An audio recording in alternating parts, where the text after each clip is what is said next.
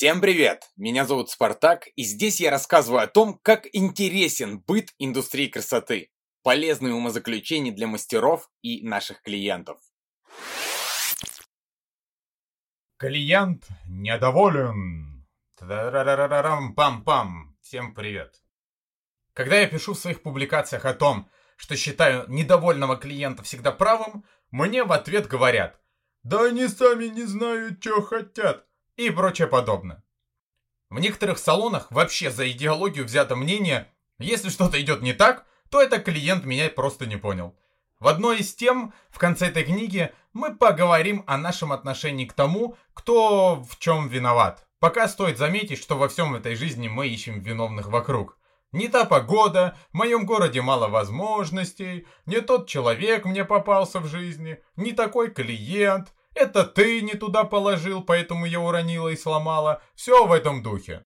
Абсолютно негативное отношение к любым неожидаемым проявлениям наших клиентов и откровенная ненависть, сопровождаемая «я лучше знаю, чем ты», наводит на вопросы. А кто вообще мы без наших клиентов? Доросли ли мы до уровня, когда можно вообще никого не слушать, ни с кем не считаться? Ведь мы обладатели непоколебимого вкуса. Я взял за основу своего отношения следующее.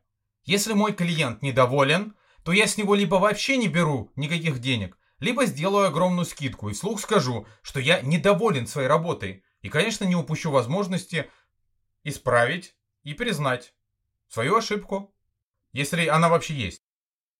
Даже если моему клиенту все нравится, а я получил либо не тот эффект, который хотел, либо не то качество волос – то я все равно предложу это исправить, хотя бы альтернативу какую-нибудь.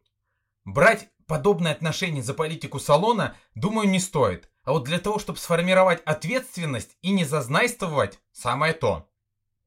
Когда ты что-то теряешь, например, удовольствие или деньги, в будущем начинаешь стараться этого не терять. Если мы считаем, что окрашивание идеальное, а клиенту не нравится, это значит, что мы виновны. Всегда, если клиент недоволен, значит мы где-то допустили ошибку. В большинстве случаев речь идет о консультации. Мы не поняли, чего он именно хочет, мы не скорректировали его пожелания и прочее. Мы пообещали, что невозможно. Такое тоже бывает. Нам, на нас давят, а мы вдруг решаем, да, да, мы все сделаем, а по факту понимаем, что это невозможно. Это мы даем представить нашему клиенту то, что точно будет выглядеть не так, как построило его воображение. Психология. В любой консультации заложено много психологических моментов, начиная от того, почему клиент хочет именно то, что он хочет, заканчивая тем, как вы с ним видите один и тот же цвет. Для него это песочный, а для тебя это просто желтый. Для него это зеленый, а для тебя это пепельный.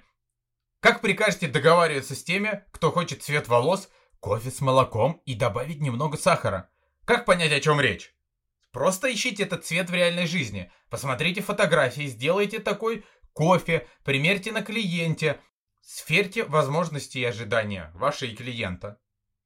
Наш клиент может прийти с хорошим настроением, а ближе к концу окрашивания ему может прийти сообщение. «Я больше не могу с тобой жить! Давно люблю другую! Вещи собрал и ушел!» И настроение будет меняться абсолютно в другую сторону нашего клиента. А ты об этом и не знаешь. Ты же не общаешься с этим клиентом, не держишь, так сказать, руку на пульсе. А с таким настроением в конце и недовольство будет, и агрессия, и полное отсутствие эмоций.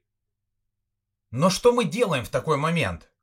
Говорим о том, что клиент сам виноват, сам не знает, чего хочет, странный какой-то. Ищите ошибки в себе. Вы доминант, вы должны держать процесс на контроле. Вы отвечаете за взаимопонимание. Не буду переписывать. За взаимопонимание.